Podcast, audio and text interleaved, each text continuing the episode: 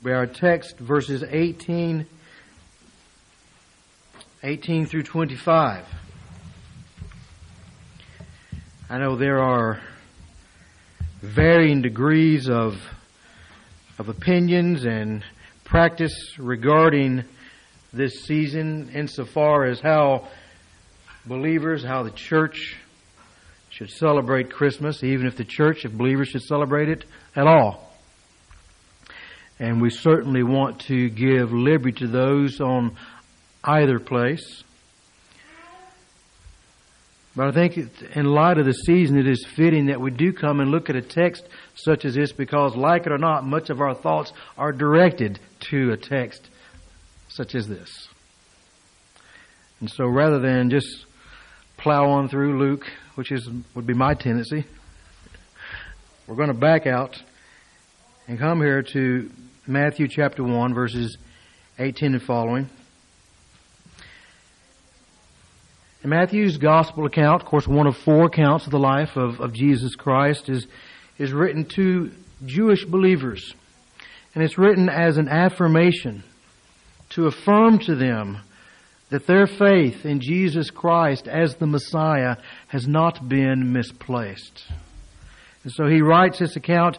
Uh, we recognize it to a largely Jewish audience by much of the, the much of what he writes. He will explain um, references to the Old Testament scriptures being fulfilled that those from a Jewish background understand. Well, the Old Testament scriptures are in fact being fulfilled. And he goes to some length here to demonstrate that Jesus is the rightful heir to the Davidic throne. Even here in 1 1, Matthew chapter 1, verse 1, the record of, of the genealogy of Jesus, the Messiah. Jesus, the promised one, the anointed one, son of David. And then he goes on through the genealogy, the son of Abraham, and traces from Abraham up through Joseph in verse um, 16 of chapter 1. So, so Matthew is not hiding this thing at all. He's being very straightforward about who Jesus is. So as an assurance to those who would read this book initially, particularly a Jewish audience, Jewish audience that had embraced Christ, but needing to be reminded, as we all do, that your faith has not been misplaced. Your faith is rightfully placed in Jesus as the Messiah. But to those of us who are not Jewish, probably most, if not all of us, certainly a large percentage of us here, is Jesus' arrival really so significant an event as, as the writer here in Matthew would have us to, to believe? And so we come to his story and recognizing the, con- the story, his story in the context of the Holy Scriptures, I think we can answer that question that truly it is a significant an event. So begin reading with me here in Matthew chapter 1, verses 18 to the end of the chapter, 18 through 25. Now the birth of Jesus Christ was as follows. When his mother Mary had been betrothed to Joseph, before they came together, she was found to be with child by the Holy Spirit. and Joseph, her husband, being a righteous man and not wanting to disgrace her, planned to send her away secretly. But when he had considered this, behold, an angel of the Lord appeared to him in a dream, saying, Joseph, son of David, do not be afraid to take Mary as your wife, for the child who has been conceived in her is of the Holy Spirit. She will bear a son, and you will call his name Jesus for he will save his people from their sins. Now all this took place to fulfill what was spoken by the Lord through the prophet.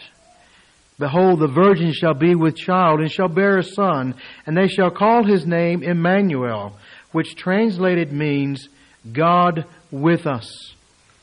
And Joseph awoke from his sleep and did as the angel of the Lord commanded him, and took Mary as his wife but kept her a virgin until she gave birth to a son, and he called his name Jesus.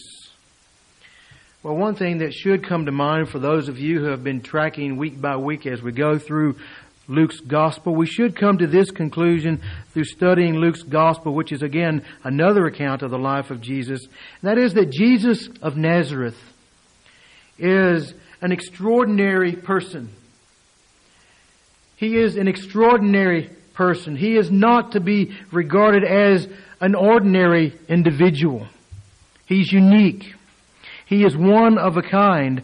And in light of that, in light of the fact that Jesus Christ, this Jesus of Nazareth, is so extraordinary, He is so unique, the message that we proclaim about Him, the Christian message, the message of the gospel, is a very demanding message. When we proclaim the gospel of Jesus Christ, we are calling for men and for women to do drastic things.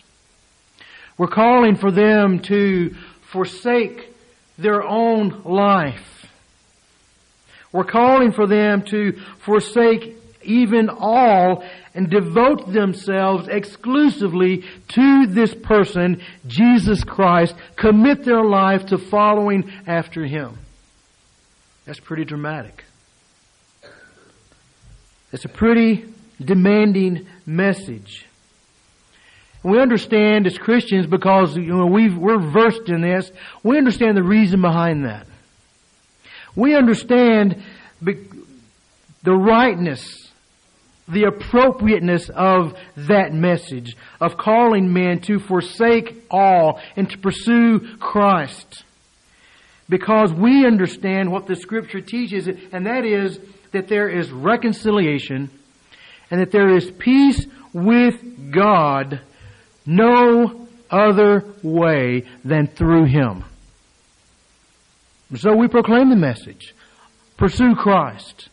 Follow Christ. Deny yourself. Forsake all. And it comes in a, in a variety of terminologies. It comes in a variety of terminologies, even within the context of the Old Testament scripture. In a nutshell, it's this. Repent and believe. And it comes in various expressions throughout the scripture. So we understand the reason of calling people to something so drastic, but is it really reasonable? Is it reasonable? You know, is there more to be found in this story and in this season more than a sentimental consideration of a baby who was born in a barn?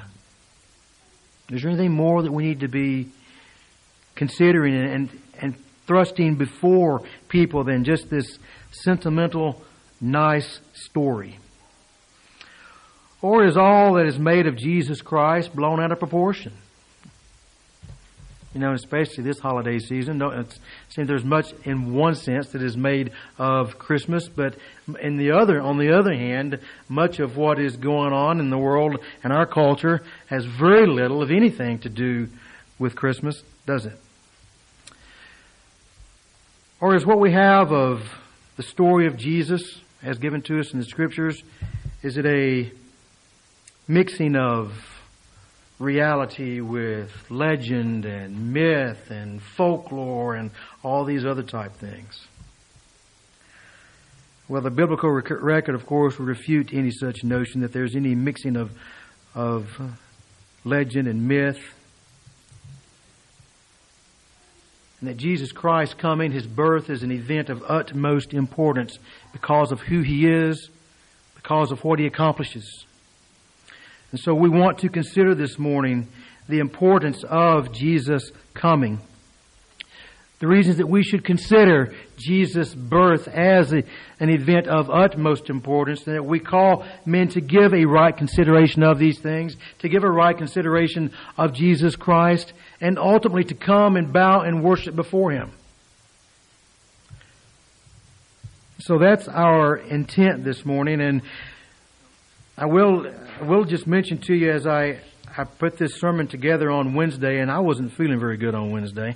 but I, I, as far as actually putting it on paper, I was there by Wednesday, and just kind of trudging through, uh, just fighting, feeling bad, which why we were not here Wednesday night. And then uh, yesterday, on the Bristol Herald Courier, the Bristol paper here, on the Saturday edition, they have a a column that has a, a little sermon, Saturday sermon on the on the edition. So I looked, just glanced. I didn't read the thing, but I looked at this pastor. I don't even know who it was. This pastor's article, and he had four points that had pertained to basically this text here. Now I've only got three.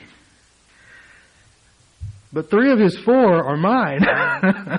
so, on the other hand, and not feeling good and putting a sermon together, it's nice to know that that I'm not too far off base here, that somebody else is seeing the same things that I'm seeing. And so we're going to focus upon that. The reasons that we ought to regard and to give a proper consideration to Christ's birth, to Christ's coming, Christ's incarnation. First of all, we have to consider the supernatural conception, the supernatural conception of Jesus Christ. And again, the biblical message here is very clear. That this is no ordinary event. This doesn't happen like things normally happen. This is an extraordinary event, an extraordinary conception. Jesus' entry into the human race was by extraordinary circumstances. Now, the biblical writers, basically Matthew and Luke, our gospel writers, are consistent in their insistence upon a miraculous conception of Jesus Christ. That a miracle took place. Verse 18 of our, our text here reminds us here, the birth of Jesus Christ was as follows. When his mother Mary had been betrothed to Joseph, before they came together, she was found to be with child verse 23, and here you have an Old Testament prophecy being fulfilled. The virgin shall be with child.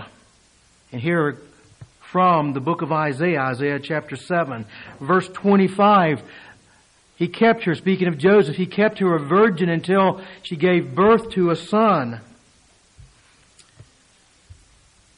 Then we have verses, note to the genealogy here, verses 2 and following. Notice here just, I'm not going to read all this, but we are going to note some of this. Verse, verse 2, Abraham was the father of Isaac, Abraham, Isaac the father of Jacob, Jacob the father of Judah and his brothers.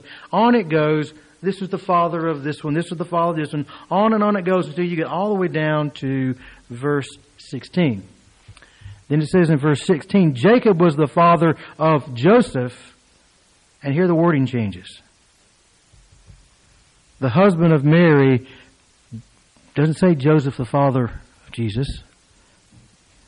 It says, by whom Jesus was born, Mary, who is called the Messiah. So here you have through through the accounts here by Matthew this insistence that this was a miraculous conception, that Mary was, in fact, a virgin. We'll not turn there, but Luke chapter 1, verses 26 and 27. Same thing.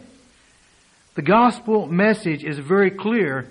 This was a virgin who gave, who conceived this child and eventually, of course, gave birth. Now, the critic's response is, let's get real. How does that happen? Is that really possible? It just, in fact, doesn't happen. It can't happen. You know, so that when they when the critic comes to the question, how is it really possible? Actually, they're not too far removed from Mary's question, are they? Look over with me in Luke chapter one. Luke was uh, Mary was no scientist, she asked the same question.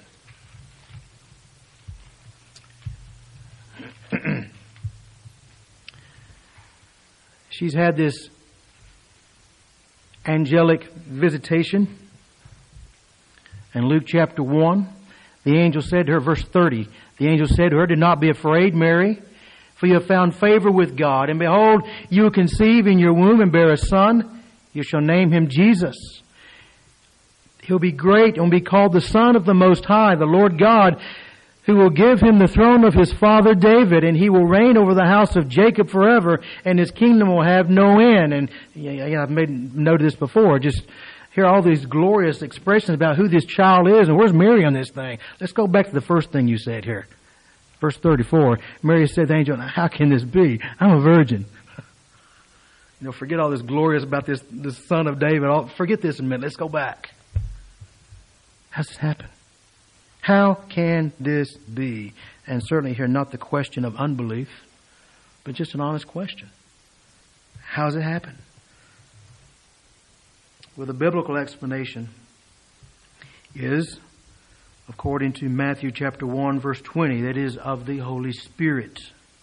It is a work of the Holy Spirit. And then in Luke chapter 1 verse 35, I know we're going, we're going back and forth here between Luke 1 and Matthew 1 a little bit. But in Luke chapter 1 verse 35, this is what he says. This Holy Spirit, the Holy Spirit will come upon you and the power of the most shadow, most high will overshadow you. And for that reason, the Holy Child shall be called the Son of God. So how do we break this thing down and, and understand it? We don't. Listen, there's great mystery in human, natural human conception and life. I'm not going to dare to venture into the details of this. How's it happen?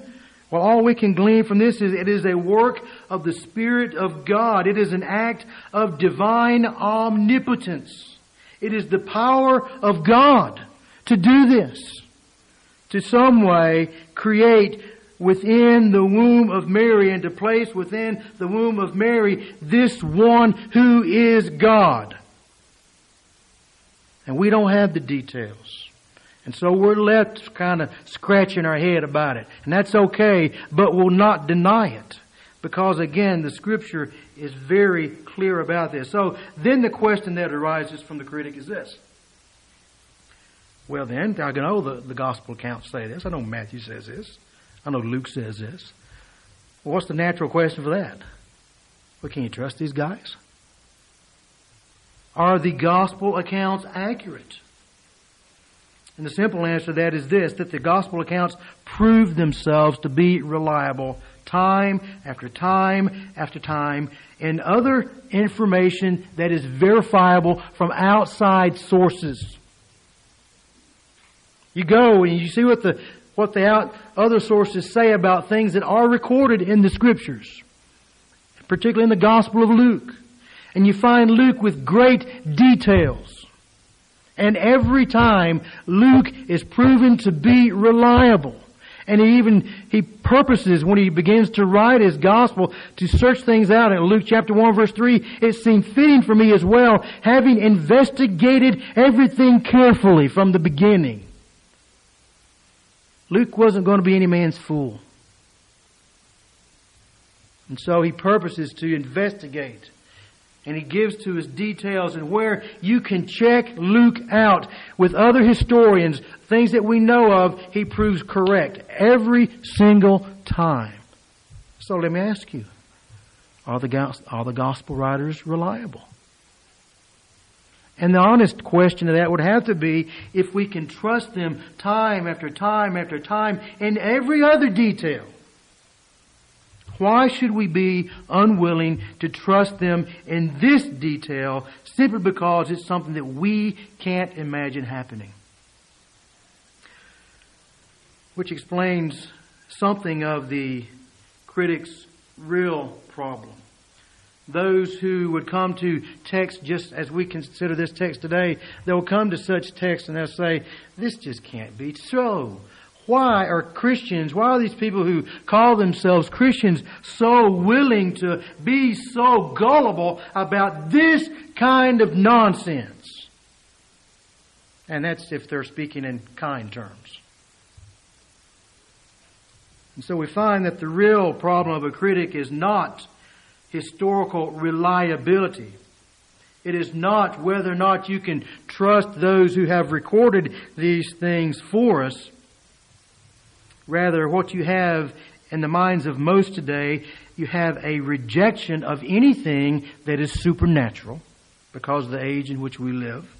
You have a bias toward naturalism. In other words, we want to be able to explain thing, every, everything scientifically. those things that we can observe, those things that we can test to some degree. These are the things that we can believe. It's, it's provable time after time after time. And you come to the scriptures and it's got these things, these things that, miracles that happen. We need to be careful in swallowing that type thing is the mentality that goes with that. There is a suspicion of anyone prior to the 20th century who writes as historian. Especially when you're dealing with some of the older historians in 2,000 years ago, that's pretty old, isn't it? You know, back in the days when those guys, they wrote with this, with this bias towards seeing God in so many things, especially coming from a Jewish background, as Matthew did. They had this bias. They saw God in everything. You know, and so now we are unbiased. We see God in nothing, right? There's a rejection of anything that is supernatural. These men wrote as those who were, they were gullible, they were naive.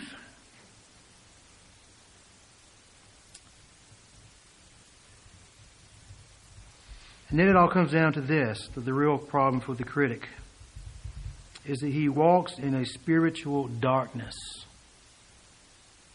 And he cannot, he cannot embrace the truths. Because if these things be true,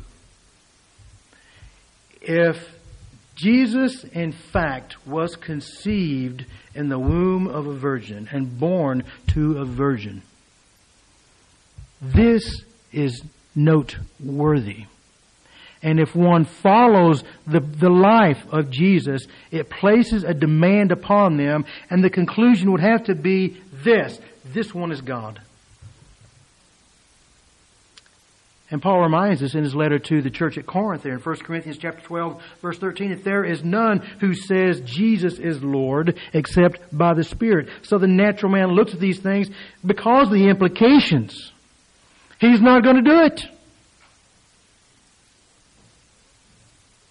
Because it, the implication would be this one is more than just an ordinary man. He warrants my attention.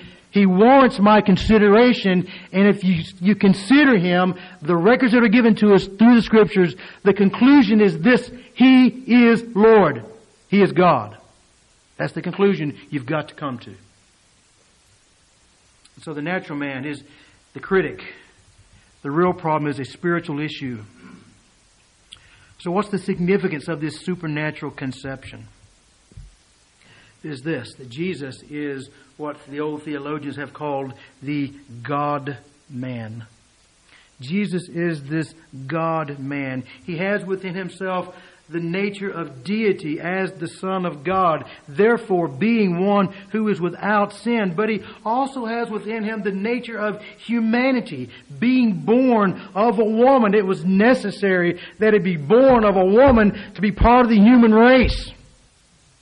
If you didn't come from a woman, you're not human. So he was born, conceived within the womb of Mary.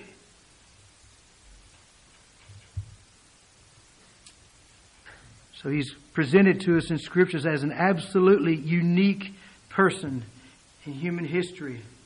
And if we deny either nature, if we deny the divine nature of Jesus Christ, or if we de- deny the human nature of Jesus Christ, then we strip Jesus of his suitability to save the lost. It was necessary in order for him to do a saving work, we're going to consider in a few minutes, that he be God and that he be man.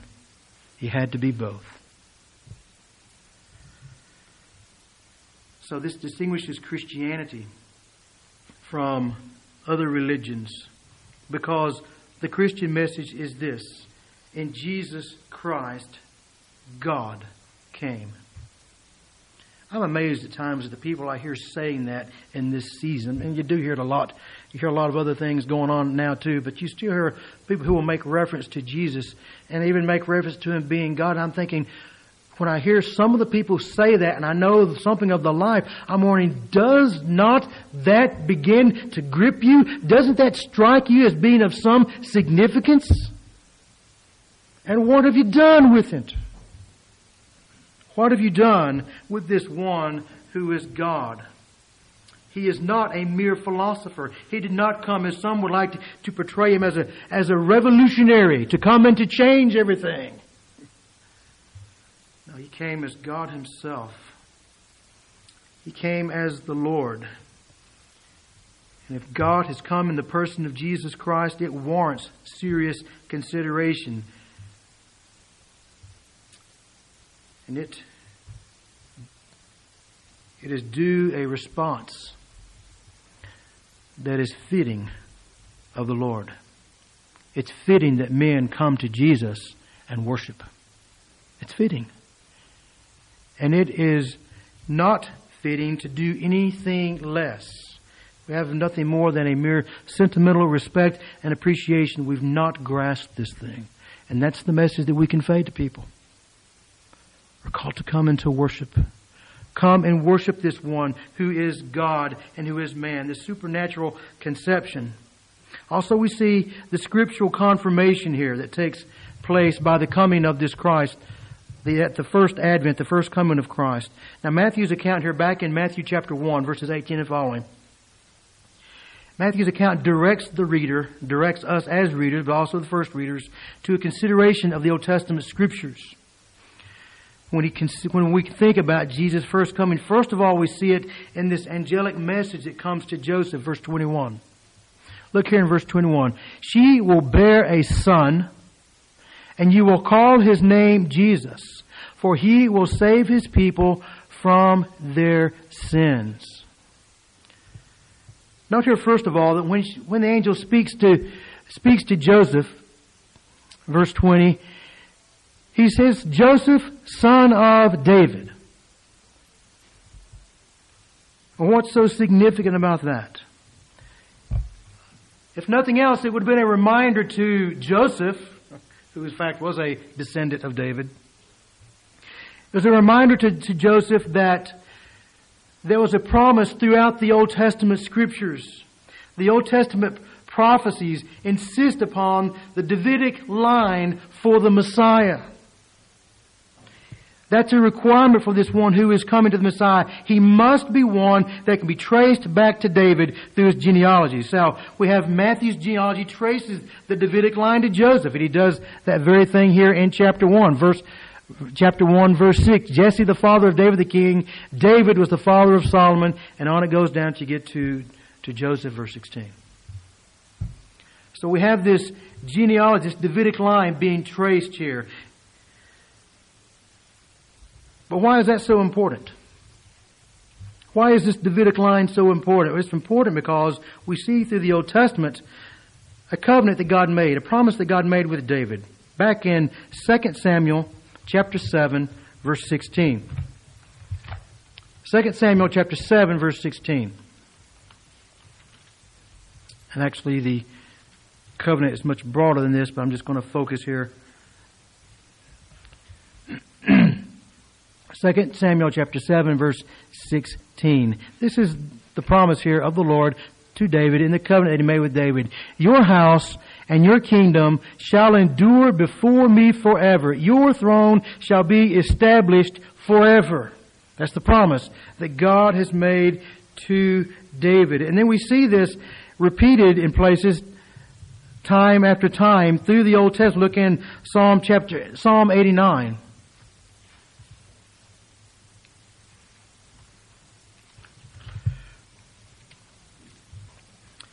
Psalm 89,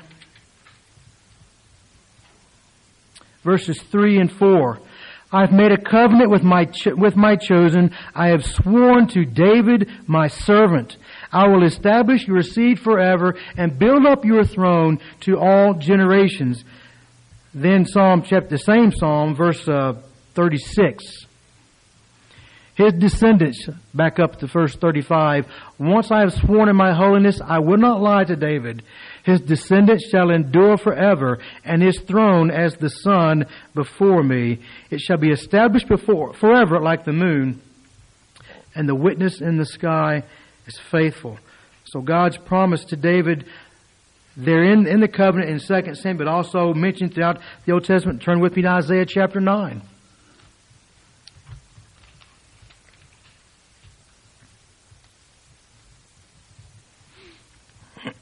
Which we read here just earlier today. Isaiah 9 verse 7, There will be no end to the increase of his government or of peace, or on the throne of David, on the throne of David and over his kingdom, to establish it and uphold it with justice and uprightness. So here again, the throne of David being mentioned in Isaiah chapter 11. Then a shoot will spring from the stem of who? Jesse. Who's Jesse? Father of David. And a branch from his roots will bear fruit. The Spirit of the Lord will rest on him. The Spirit of wisdom and understanding. The Spirit of counsel and strength. The very verses that Jesus applies to himself when he identifies. He reads from this passage in the synagogue and he says, This day the Scripture is fulfilled. So identified here as the the son of Jesse, or the or the branch from his roots, but of course Jesse being the father of David. And then Jeremiah 33. Jeremiah 33, verses 14 and following. Behold, days are coming, declares the Lord, when I will fulfill the good word which I have spoken concerning the house of Israel and the house of Judah. In those days and at that time I will cause a righteous branch of David to spring forth. He shall execute justice and righteousness on the earth. In those days, Judah will be saved and Jerusalem will dwell in safety. And this is the name by which she will be called. The Lord is our righteousness. So again there, well, let's read verse one more. For thus says the Lord, David shall never lack a man to sit on the throne of the house of Israel. So here again, they have the promises throughout the Old Testament, the promises that are being fulfilled, that are in fact fulfilled through Jesus Christ with this Messiah. Now I understand that there are, there are different variations of interpretation and application of Old Testament text concerning the Messiah. Very simply, I'll say this. That the promises that are given to Israel in the Old Testament are all fulfilled literally or far better. In other words, it's not to be interpreted literal, but the promises are fulfilled in a far better way. So we don't look at the promises that are through the Old Testament, these promises that are made to the nation of Israel necessarily to be understood as literal. We understand, we understand that there's a, a much higher throne than the throne of David that Christ sits upon. But it's far better than having a throne on a plot of real estate in the Middle East with a king on it. You have the king in heaven. So the promises given to Israel to the Old Testament are either fulfilled literally or far better, are far better to the church. To the church.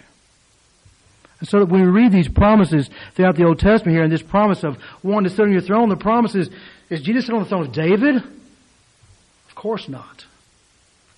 Is, is Jesus sitting in, in the Middle East, in the city of Jerusalem on a throne? Of course not.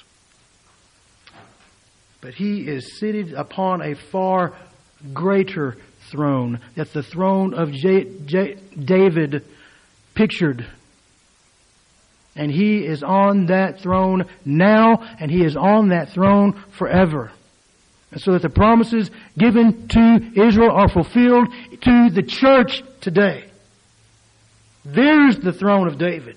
And it's far better than a literal throne of David. That's the throne where Jesus now sits. But there's still this expectation of this, he must be a descendant of David continues. Even in the Old Testament, Matthew 1 1, we've read that, the record of the genealogy of Jesus the Messiah, son of David. If he's not the son of David, he does not qualify to be the Messiah. He must be a, of the descendant of, of David. Matthew chapter 9, verse 27, some of the encounters that we see here in the New Testament. Matthew chapter 9, verse 27. As Jesus went on from there, two blind men followed him, crying out, Have mercy on us. Who? Son of David. They recognized something about this one. This is the Messiah. Have mercy on us, son of David. Matthew chapter 12, verse 23. The crowds were amazed and were saying, This man cannot be the son of David, can he? What is it? It's a messianic title. That's, being, that's very common in Jesus' day. The title for the Messiah in their day was Son of David. And so their question is, can, this cannot be the son of David, can it? Matthew chapter 15.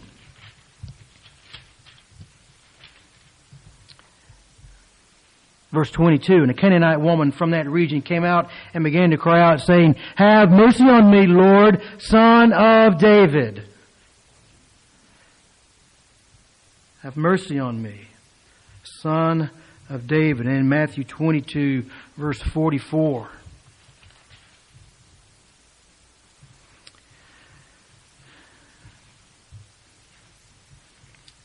The Lord said to my Lord here, reading, reading from, or quoting from the Psalm, sit at my right hand until I put your enemies beneath your feet. If David then calls him Lord, which David prophetically does in the Psalms, how is he his son? How is this Messiah who is to be the son of David, that's your messianic title, and appropriately so, how is it that God, did David calls him Lord when he speaks of him in the Old Testament. And then the emphasis continues even as far over we'll get to look just very quickly at one more place. Romans chapter one.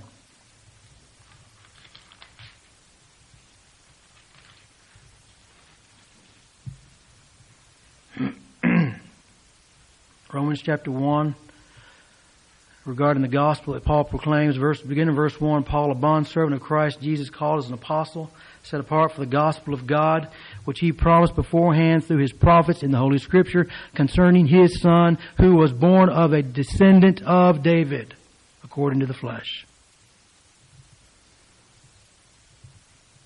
So what's the point in all this? That we have years of Old Testament revelation God's redemptive history being fulfilled in Christ. So when Joseph hears those words by this angelic messenger, just comes to him he says, Joseph, son of David, it ought to click. This could be what this claims to be, because I am a descendant of David. Let me pay attention. But what else does he hear? Verses 20 and 21, it notes here, it says, Joseph, son of David, do not be afraid to take Mary as your child. Listen to, to the wording here. For the child who has been conceived in her is of the Holy Spirit. She will bear a son.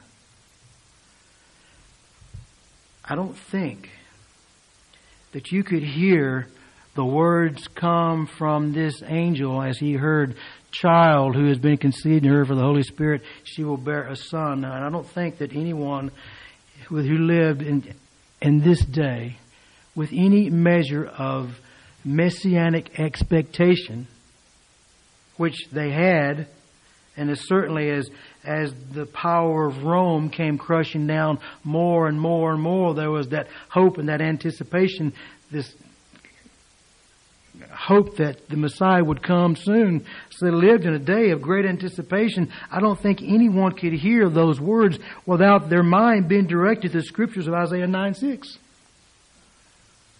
Unto us a child is born. To us a son is given. Here at verse 20, the child who has been conceived in her of the Holy Spirit, she will bear a son certainly at least there are some overtones here to Isaiah 9 6. So we see it in the angelic message to Joseph, this consideration of the Old Testament prophecies being fulfilled here, but also we see it in Matthew's application. the application that Matthew makes of what's, what's transpiring here, verses 22 and following. All this took place to fulfill what was spoken by the Lord through the prophet. Here's how Matthew interprets and applies the events that are taking place. The prophets of the Old Testament have foretold that this will take place, and here it is. These things are happening. So that what was spoken through the prophet. So what does he do? He quotes there in verse 23.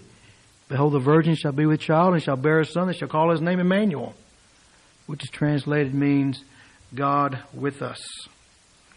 Quoting there Isaiah chapter 9, verse verse 6. I'm sorry, it's, chapter 7, verse 14. Isaiah chapter 7, verse 14. So what we have here in, in this, this portion of our text here is the first of many times that Matthew sets forth this pattern of saying that the scriptures have, are being fulfilled by what's taking place. Now, why is that important? Again, who's he writing to? Jewish, Jewish audience. It's important that this Messiah whom they are looking for, he's got some things he's got to fulfill. And so Matthew says, here it is. It's taking place. The fulfillment of the scriptures is taking place time after time after time after time. In fact, you have it five times. Five times in the first two chapters of Matthew. Five times where he speaks something along the lines of, this took place so that the, what the prophet said or the scriptures might be fulfilled. And it's repeated many times throughout Matthew's gospel. So again, the message to Joseph here would be, son of David, you're the one. You're the one. You have been chosen for this task. You qualify as a son of David. The scripture is being fulfilled. And so the message is reemphasized to the readers by Matthew as, as we read it that the Old Testament expected one, this Messiah, he's coming in Christ. He has come. So what's the significance of this is this. The person and the work of Jesus Christ is clearly the centerpiece of Scripture. Throughout the Old Testament, you have the Old Testament foreshadowing of Jesus Christ. then you have, in the, our New Testament, of course they didn't have, they was being written then, but we have in the New Testament the record of the life of Jesus given to us in the Gospels. And then you have the continuation of His work through the Holy Spirit in the book of Acts. And then you have the explanation, the interpretation, the application of His work through Paul's letters and the promise of His return. But it's all about, all revolves around the person of Jesus Christ from the book of Genesis to the book of Revelations. Book of Revelation. Jesus, when he speaks of the Old Testament in John chapter 5 verse 39, he says this, these testify about me. You go to the Old Testament scriptures, search the scriptures, you think that you have eternal life, they speak of me. That's what he says. And so if you're going to the Old Testament scriptures and you're coming away with anything other than the centrality of Jesus Christ and He's standing right here in front of you, you're missing it. And it's exactly what happened in Jesus' day. Jesus says in Luke chapter 24 or 27 as he's, as he's walking with these two men on the road to Emmaus. And he asked them what they're discussing. And he said, Well, haven't you heard what's been going around here? And Jesus opens up the scripture. He says, He explains the things concerning Himself found in the Old Testament scriptures. So, what we have here are thousands of years of divine revelation of God's redemptive history given to us in types, given to us in symbolic representatives, given to us throughout Old Testament prophecies and in many other ways. And all of these things are culminated in the person and the work of Jesus Christ. And then you have an example here of Matthew. In Matthew chapter 1, or cha- yeah, chapter 2, Matthew chapter 2, verse 15, we see something of the Christology that's in the Old Testament here. It says, He remained there until the death of Herod. This was to fulfill what had been spoken out of the mouth, spoken by the Lord through the prophet. And listen to this. Out of Egypt I called my son. I don't know if you have read that lately. It's right out of Hosea 11.1. You know what? If you're reading Hosea 11 and you read that, there is nothing in reading that that would make you think, ah, this is speaking of Christ. If you were reading Hosea, you wouldn't come to that conclusion. Yet Matthew, under the divine inspiration of the Holy Spirit, quotes what to us would be you're forcing this. you know, you're forcing Christ into the Old Testament here, Matthew. and I think we would have to be careful. I don't think this gives us license, incidentally, to go to the Old Testament and all of a sudden we find Jesus Christ everywhere and everything.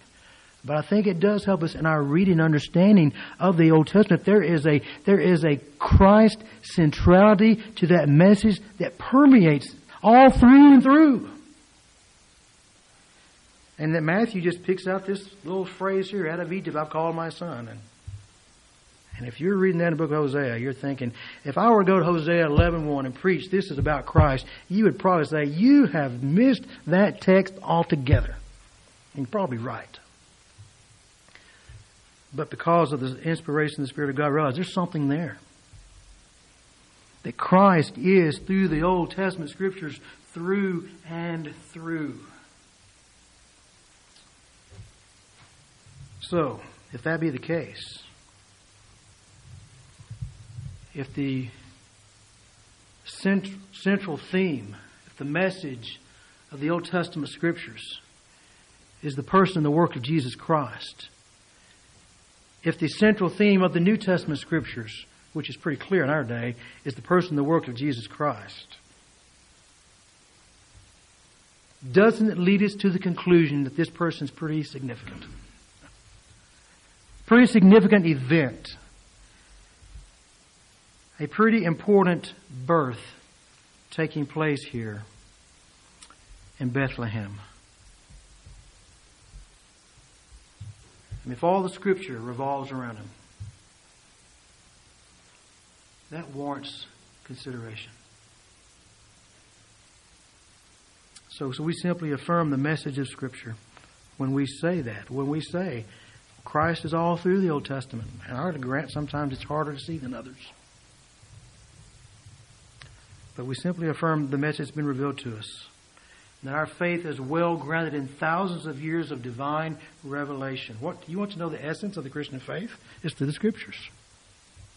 And the essence of the Scriptures found, culminated in the person and the work of Jesus Christ. And finally, we want to think about the Salvation Commission. The text reminds us here that Jesus' coming was filled with significance. It wasn't just incidental. It wasn't, I think, as I mentioned last week, just a friendly visit. How you guys doing down here? Thought I'd come and live among you for a while and see what it's like down here. It's not that. Reminds us there was a significance, there was a purpose in his coming, something of which is revealed in his names here. We see first of all in verse 21.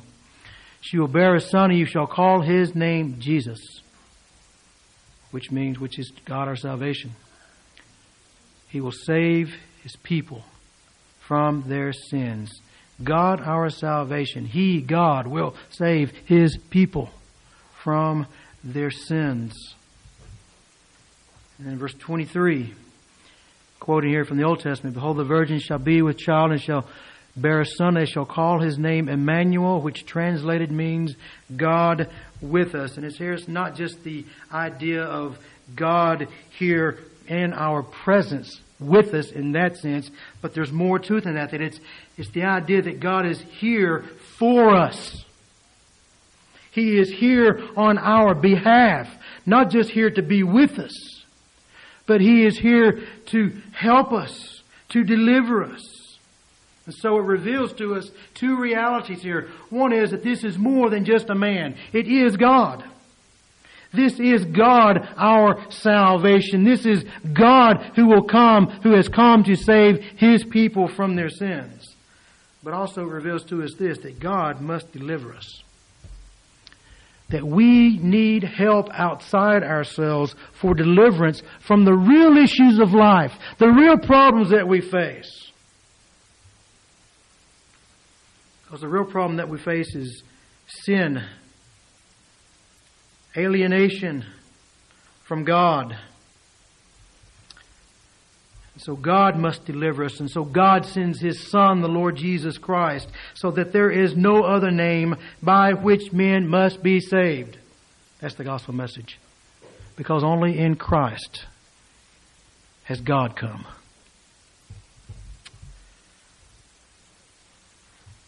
So Jesus comes, not a friendly visit, not just an exemplary moral example, moral lesson to follow, because visits and moral lessons do not help sinners. If he were simply to come and to visit, he would do nothing more than condemn us in our sin, and rightfully so. And if he were to give us nothing more than moral lessons, it does nothing more than mask our sins. Hide your sin under a life of morality and goodness when inside your heart there's corruptness and vileness. So the visits and lessons don't save sinners. God saves sinners by dying for them, laying down His life for them. He came to save sinners and accomplished it by living a sinless life, by dying a substitutionary death, and by rising a victorious conqueror over death. There's the gospel. He lived a sinless life, he died a substitutionary death, and he raised, he was resurrected from the dead because to give us victory. That's the resurrect, that's the gospel. And we need all of that. So if this claim be true,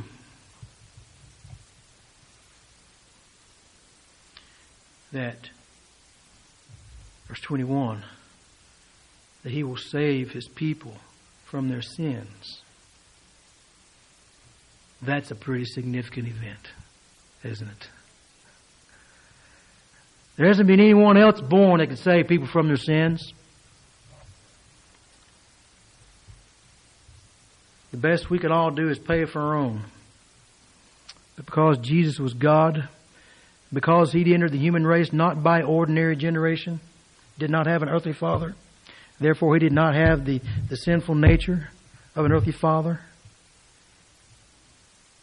He entered this human race and died for His people to save His people from their sins.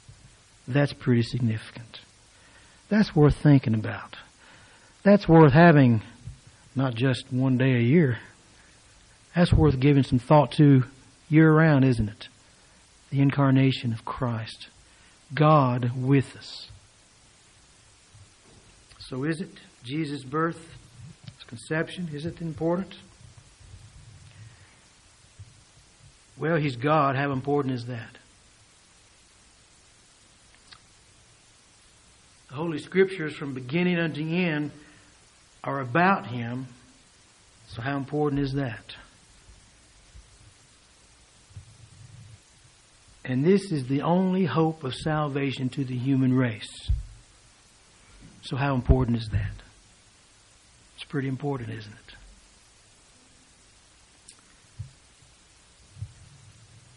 So the message that we proclaim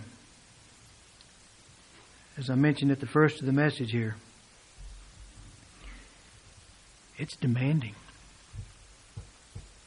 It's a demanding message. It says, Forsake all and follow Christ. Repent, turn from yourself, believe in Him. See Christ as your only hope of salvation. It's demanding, but it's appropriate when you consider who Jesus is. It's appropriate to ask, to call people to forsake your measly, sin filled life and gain Christ. Father, we thank you for your Son.